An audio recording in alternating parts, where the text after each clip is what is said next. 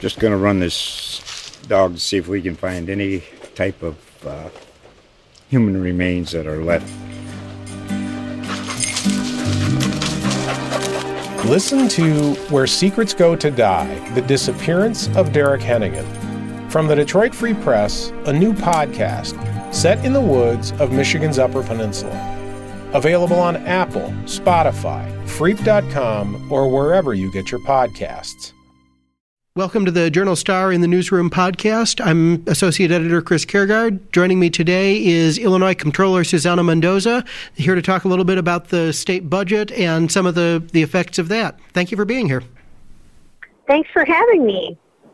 Excellent. Uh, we've got uh, got a state budget passed and passed relatively on time this year for the first time in in a while. Uh, Moody's, the credit rating agency, issued a, a, relatively stable statement on the the budget itself, and we still need to address a, a big bill backlog out there, uh, about six point two billion dollars as of yesterday.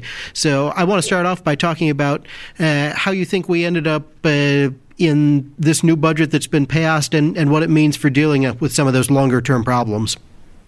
Sure. Well, number one, I mean, it's important to acknowledge that this budget, while not perfect, is the closest thing we've seen to that in quite a long time. I mean, the fact of the matter is that we did finish a budget on time.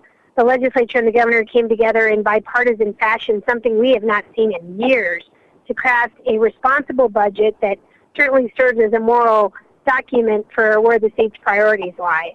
Um, we've seen increased revenue for universities, for social service providers, for capital infrastructure uh, through a capital plan. Um, you know, increased revenues that are going to go to help actual people, and you know, a little help uh, for the controller's office in terms of being able to pay down the bill's backlog. Although we are certainly nowhere near where we need to be, even with this what I would call a significantly uh, wonderful budget compared to what we've seen, but nonetheless, um, we were getting about $1.2 billion in bonding authority that will allow us to uh, go to the market and um, turn the, hopefully that 1.2 billion into you know additional federal matching dollars and pay down some of the bills backlog, while at the same time saving taxpayers money because we're paying about 12% interest on about 1.2 1.6 billion dollars worth of bills today, and if I can take that interest down from 12 to say three to five percent, that's certainly a a cost benefit for taxpayers instead of you know costing us money. It's going to save us money in the long run. That ends up uh, shaking out to, to tens of millions of dollars a year in, in savings on those interest payments, right? That's exactly right. So you know, normally when people hear that we're going to be bonding money, they they get you know naturally so uh, tend to to not like the idea because they feel it's borrowing to pay down bills that you know um, is not a wise way of spending tax dollars. But in this case, it does make financial sense because this would be similar to refinancing your home. If you were paying, let's say, 12% interest on your home mortgage, and somebody offered you that that interest at three and a half percent, would you do it? And I don't know anyone who wouldn't take that deal. Not only because in the short term it would reduce your monthly payments, but more importantly, because when that loan is over, you will have saved a ton of money on that home purchase. So in this case, because we are paying 12% interest on so many bills, it makes sense to target that 1.2 billion bonding authority to only go after paying down those bills that we're paying a ridiculous amount of late, late fees on, uh, and not utilize those dollars to pay down normal bills that don't accrue late payment interest penalties. So, long story short, we know what we're doing in the controller's office, and my mission is to safeguard people's tax dollars and make them work uh, to the best possible advantage we can for our taxpayers. And, and, a lot of that involves some of that, that strategic shifting around of the cash to, uh, to to pay down the right bills, which you have authority to do, right?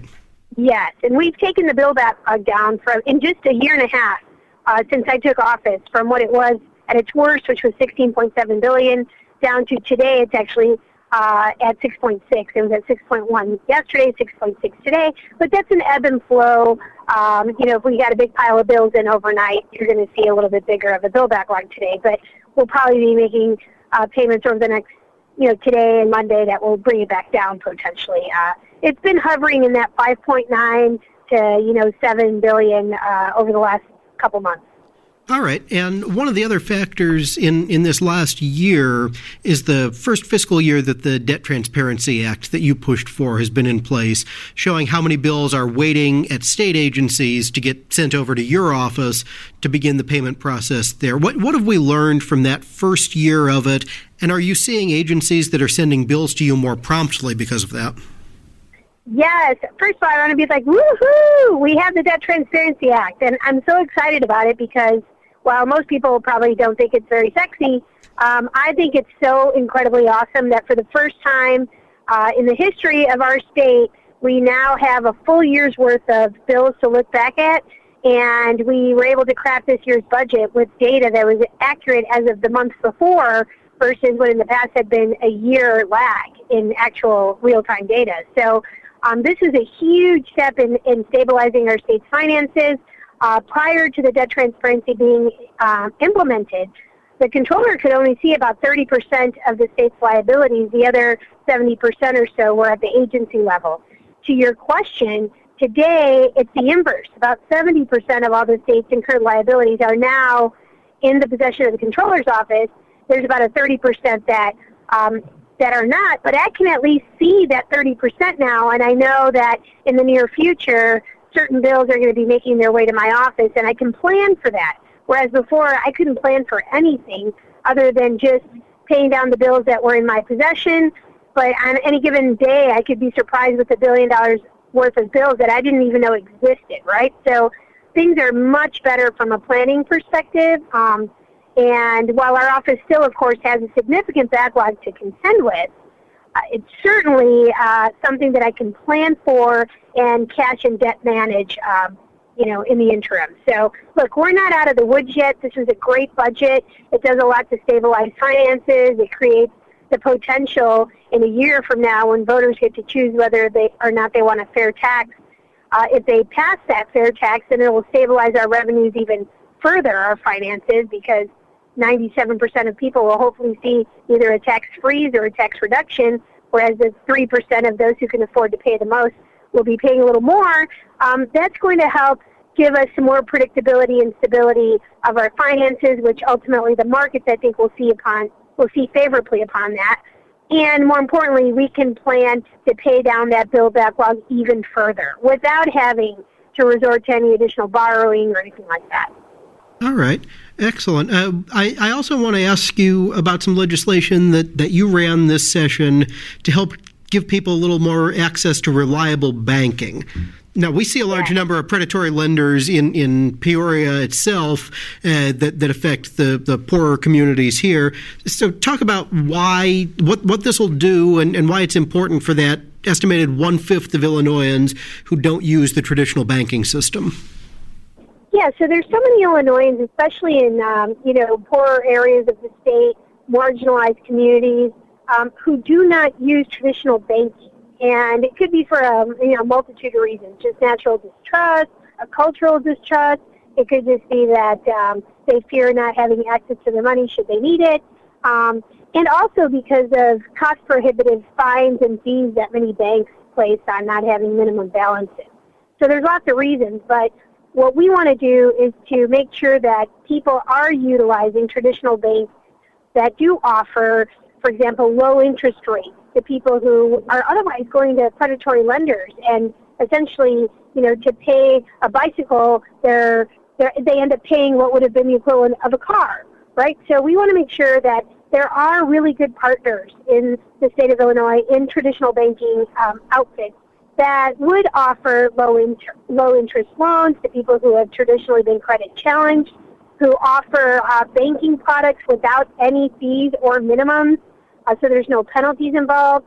Um, there's even like a overdraft forgiveness on your first shot. I mean, there's like really a great opportunity for Illinoisans who, you know, maybe in the past had reason to distrust banks. There are certain banks who provide a, a litany of services to folks who could really benefit from access to them. What Bank On in Illinois is, is the program that we created. It would be somewhat of a, of like a rubber, like not a, I don't want to call it rubber stamp, but a stamp of approval of the services that certain banks offer Illinoisans that we believe are legitimate, that they have been fully vetted by not just our office, by but also by good government types and uh, non-for-profits that deal with this, these types of issues. Uh, and kind of like the Better Business Bureau, who many people have come to rely on uh, when they think about hiring someone to do a job. They check to see if they've been approved by the Better Business Bureau. Um, we're essentially going to be vetting these banks to make sure that people can have a level of trust that if they go to this bank, it is a bank on Illinois bank, which means that their services are legitimate, they've been fully vetted, and that we trust that they will be uh, really good partners, civic partners, with these constituents who would like to have entry into the banking community versus, you know, essentially being robbed blind by predatory lenders. All right. Establishing that access is is an important part of, of that endeavor. The the second part of it is is getting people to use that access, to be aware that it's there, make, making that access available to them if, if they have limited transportation ability, uh, getting the word out in some of those communities where there may be cultural issues that, that are at play. How do you take those next leaps on on the issue?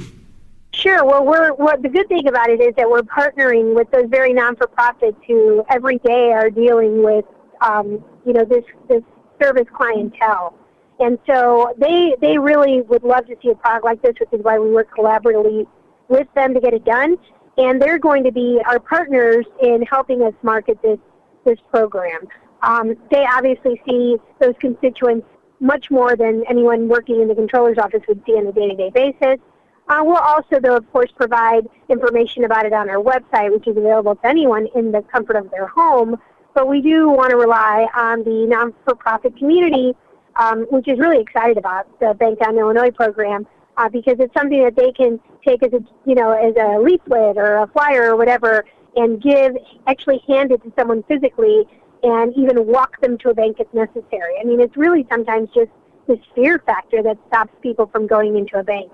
But there's lots of agencies that want to help people establish credit, uh, establish savings, and help them get on a better fiscal fo- uh, foot, uh, you know, stable fiscal footing as well. We're doing that for the state as a whole, but you know, I also think that you know, learning about financial literacy in your own household is important, and whatever we can do to kind of bridge that gap um, that sends people who can least afford to pay it to essentially predatory lenders. Um, we want that practice to stop, and for them to feel that they could just walk on down to their neighborhood bank, if it's a bank on Illinois participating bank, and have the level of trust and confidence that um, their money will be safe and secure, and that that bank is actually going to help them to become uh, people who are better fiscal, uh, you know, a more stable fiscal footing. Mm-hmm. All right. I, I, also want to ask you. Uh, you've been working on the issue of, of managed care organizations, a, a, new sort of layer of bureaucracy we see for for Medicaid related issues. What what's the problem there, and and what are you trying to do about it?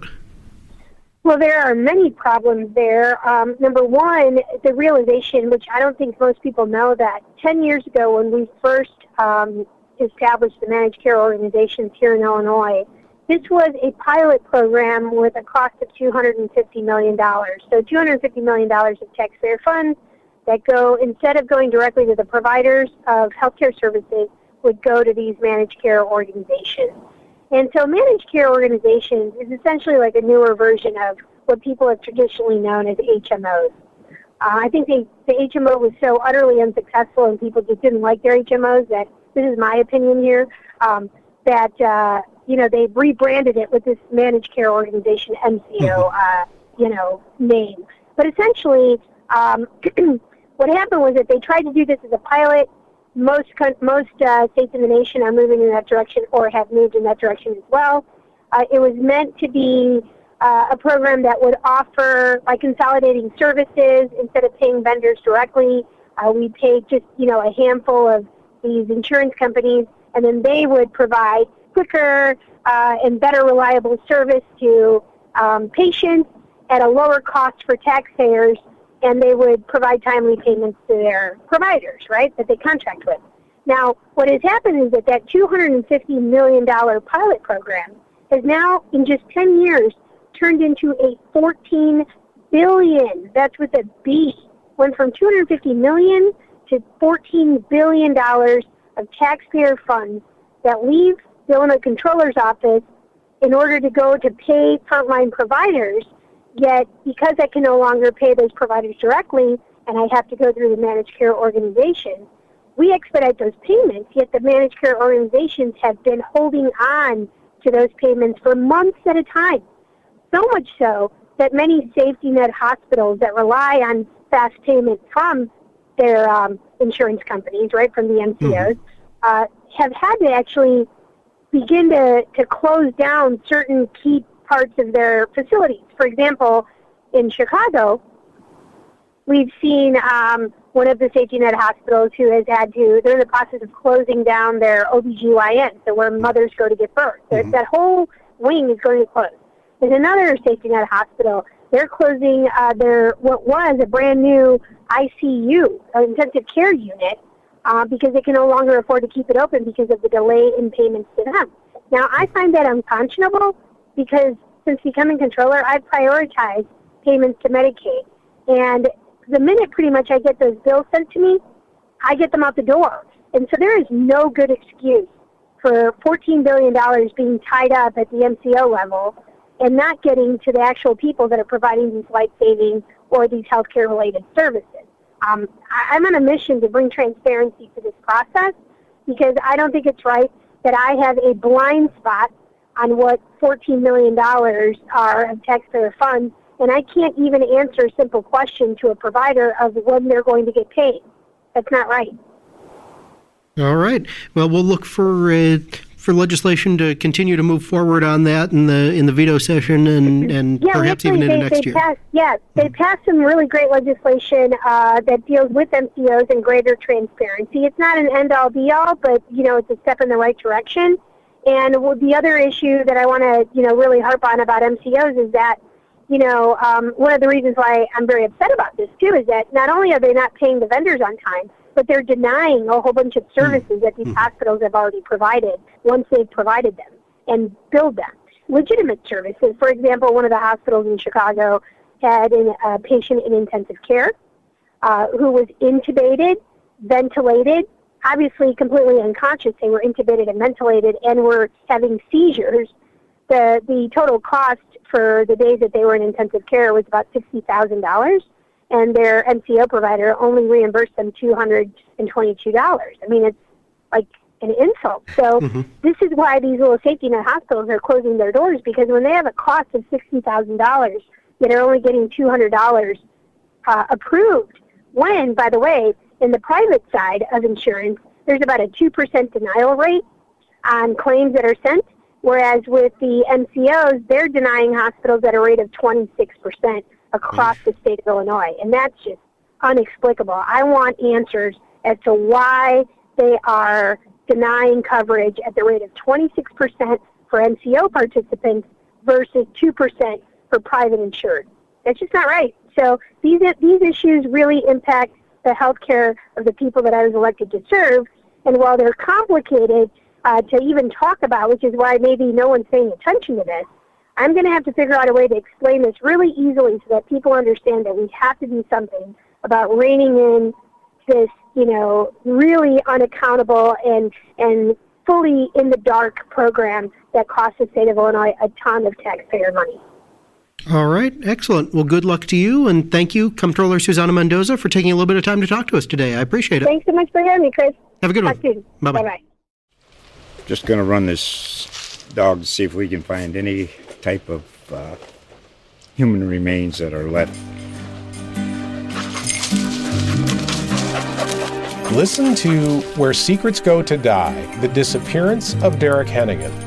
From the Detroit Free Press, a new podcast set in the woods of Michigan's Upper Peninsula. Available on Apple, Spotify, Freep.com, or wherever you get your podcasts.